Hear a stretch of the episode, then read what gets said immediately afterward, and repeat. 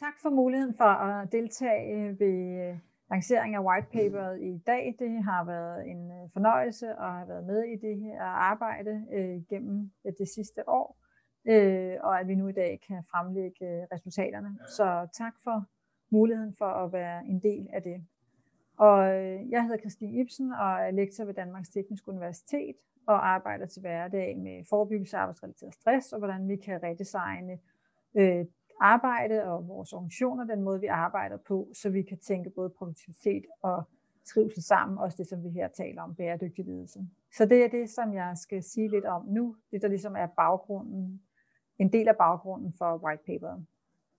Når vi ser på forebyggelse af arbejdsrelateret stress, så taler man om de her tre tilgange. Den øh, primære, den sekundære og den tertiære tilgang. Altså det vi har her til, til venstre og i midten og til højre. Øh, og hvis vi starter ude til højre, altså det vi kalder den mere den reaktive tilgang til, til forebyggelse, så handler det om at, øh, at behandle, det handler om at hjælpe der, hvor personer oplever symptomer på stress, eller der, hvor man har haft en, en længerevarende fravær eller sygdom. Og det, man forsøger der, det er at hjælpe personen til at komme tilbage til arbejde igen, øh, etablere nogle programmer for, hvordan vedkommende kan komme tilbage på sit arbejde og varetage sine opgaver, eller måske nogle nye opgaver. Det kan også være, at man tilbyder kan man sige, hjælp til terapi eller andre former for støtte, Øh, og selvfølgelig er der selvfølgelig også en mulighed for medicinering, men det er den reaktive, reaktive tilgang, hvor fokus er på, at vi hjælper den person, som har oplevet symptomer. Hvis man så går lidt til venstre, sådan i midten, altså den sekundære øh, strategi eller tilgang til forebyggelse, der er der stadigvæk fokus på den, den enkelte menneske, altså individet, medarbejderen på arbejdspladsen, hvordan er det, vi kan hjælpe vedkommende til at være robust, og kunne håndtere de udfordringer, som arbejdet øh, møder, eller man møder igennem sit arbejde. Og det vil sige, at øh, man skal kunne forstå og respondere på sine stresssymptomer. Og det har, kan man sige, kan man så få nogle, nogle værktøjer til at, at spotte eller kunne genkende, øh, forebygge sådan, omkring sig selv. Det kan så være, at man tager kurser i form inden for coping, eller mindfulness, eller sovekurser, eller andet, hvor man forsøger at hjælpe den enkelte person til at være robust til at møde de udfordringer, arbejdet øh, stiller en overfor. Så er der den, kan man sige, den primære tilgang, altså den vi har over til venstre, som er mere proaktiv, altså hvor man forsøger at etablere nogle foranstaltninger, inden at personer kan man sige, udviser symptomer. Altså hvor man begynder at, at fokusere på, hvor man i stedet fokuserer på arbejdet med det mål at reducere risici øh, sådan så vi ikke kommer ud i situationer, hvor folk oplever stress. Og det kan så være, at når vi sætter fokus på arbejdet frem for individ, at det handler om vores arbejdsgange, arbejdsmetoder, værktøjer, den måde, vi er organiseret på, den måde, som vi er, kan man sige, samarbejdsrelationer, nye incitamentsystemer osv. Og det er så, hvor vi sådan skifter væk fra individ og over i arbejdet. Og det er ligesom de tre tilgange, som vi har arbejdet med, men og vi kender til, men hvor vi har sat specifikt fokus på den proaktive primære strategi, når vi har arbejdet i, øh, med whitepaperen og advisory table. Hvis vi sådan lige går lidt mere i, sådan, øh, i detaljen med kan man sige, de forskellige tilgange, så det der er udfordringen, når vi snakker om den tertiære, altså den der lå ude til, øh, til højre, det er, at øh, forebyggelse det bliver et personligt problem. Og det vil sige, at når vi gør eller forebyggelse af arbejdsrelateret stress til noget, der handler om mennesket, så kommer vi også til at se på de individuelle faktorer. Altså hvor, hvor god man er for eksempel til at cope, hvor robust man er til at møde de udfordringer, som arbejdet stiller en for eller overfor. Og det betyder, at der bliver en risiko for, at vi symptombehandler, altså vi reagerer, når der er et problem, frem for at vi ser på, hvorfor var det egentlig problemerne opstod. Det er der også en risiko for, det er, at det bliver mere usystematisk, fordi vi reagerer ligesom bare, når der er noget, det bliver sådan mere ad hoc, og det kommer så, fordi det er individet, der er fokus til at være den, det, det vi adresserer. Øh, man overtager også selv den tilgang, og det kommer meget til at handle om, at jeg skal selv finde løsninger på mit problem. Altså selv kunne få stykket de ting sammen, der gør, at jeg kan komme til at fungere igen.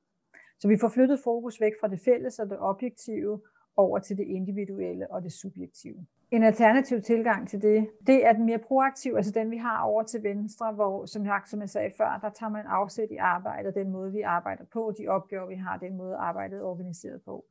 Men det vi jo så også er optaget i, i Advisory Table og i hele arbejdet omkring white paper, har også været at kombinere det, det et, et dobbelt fokus, altså ikke kun på forebyggelse af arbejdsrelateret stress og de symptomer og problemstillinger, der kan være omkring det, men også at tage inddrage hensynet til produktivitet, i og med at vi ved, at de er hinandens indbyrdes afhængige, så det er vigtigt at adressere begge dele.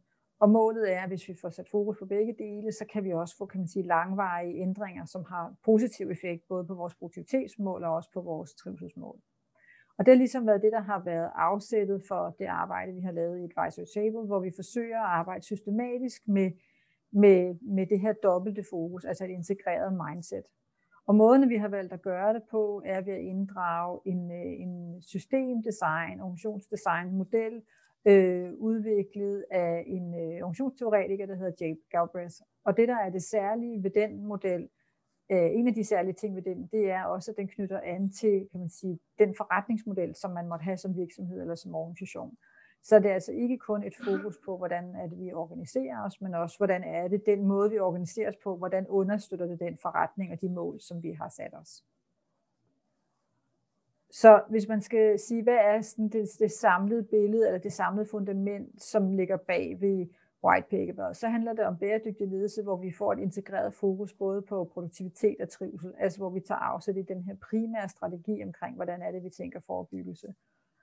Og det i praksis, der forsøger vi at tage det hensyn, at det skal både handle om forebyggelse, men det skal også handle om, hvordan det understøtter vores virksomhed og vores mål, samtidig med, at vi har fokus på forebyggelse. Så der er sådan det her dobbelte fokus.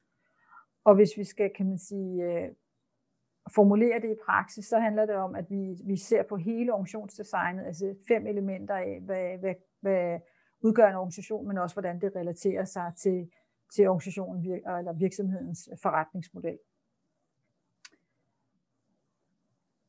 Den model, som vi har arbejdet ud, med, eller ud fra, den bliver også kaldt Star Model, stjernemodellen, fordi at de fem elementer, som udgør en organisation, de til sammen, når man forbinder dem, udgør en stjerne.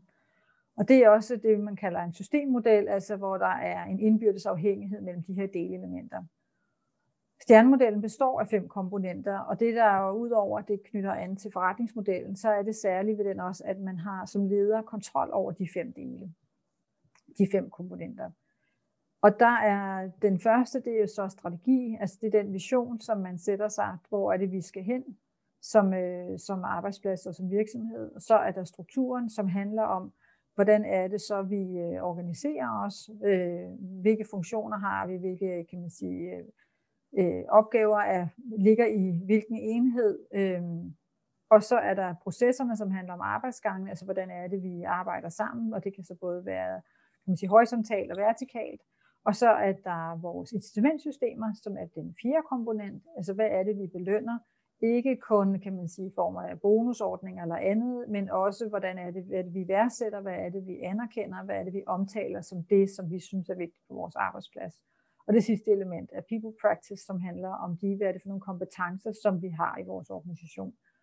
Og afhængig af, hvordan de er, kan man sige, indbyrdes afhængige, så får vi forskellige former for adfærd og forskellige, kan man sige, målopfyldelse. Og det er det, der er tanken med sådan en systemmodel, det er, at til sammen udgør de, en, et, de giver til sammen et resultat.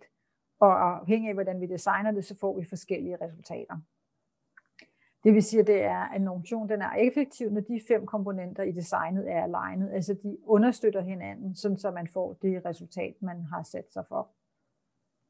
Problemet er nemlig, at hvis vi har delelementer som, øh, eller komponenter, som, hvor tingene ikke er afstemt, så får vi ikke det, som vi ønsker os. Og de fleste af os kender til eksempler, hvor man har lavet nye strategiændringer eller strukturelle ændringer, men ikke rigtig får den effekt ud af det, som man havde sat sig for, eller at man har været på, man har sendt noget af en, øh, en medarbejdergruppe på kursus, men man ser ikke rigtig effekterne af det, når de kommer tilbage igen eller vi introducerer nye teknologier eller nye arbejdsgange, som har vanskeligt ved at blive implementeret i praksis.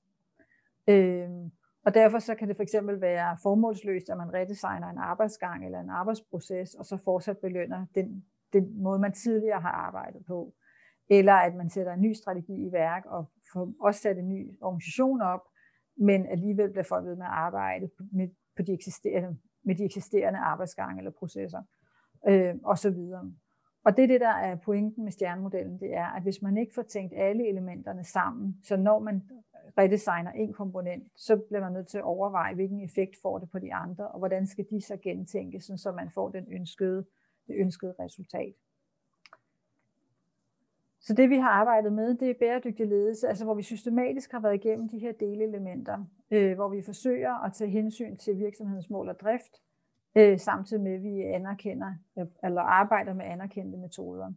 Øh, så igennem øh, Advisory Tables arbejde, så har vi arbejdet med de fem delelementer, og ud af det er der så kommet 10 cases, som hver især illustrerer, hvordan er det, man kan arbejde både med forebyggelse i praksis, men også med hensyntagen til de mål, som man har som virksomhed. Og det er så det, som vi betegner som bæredygtig ledelse.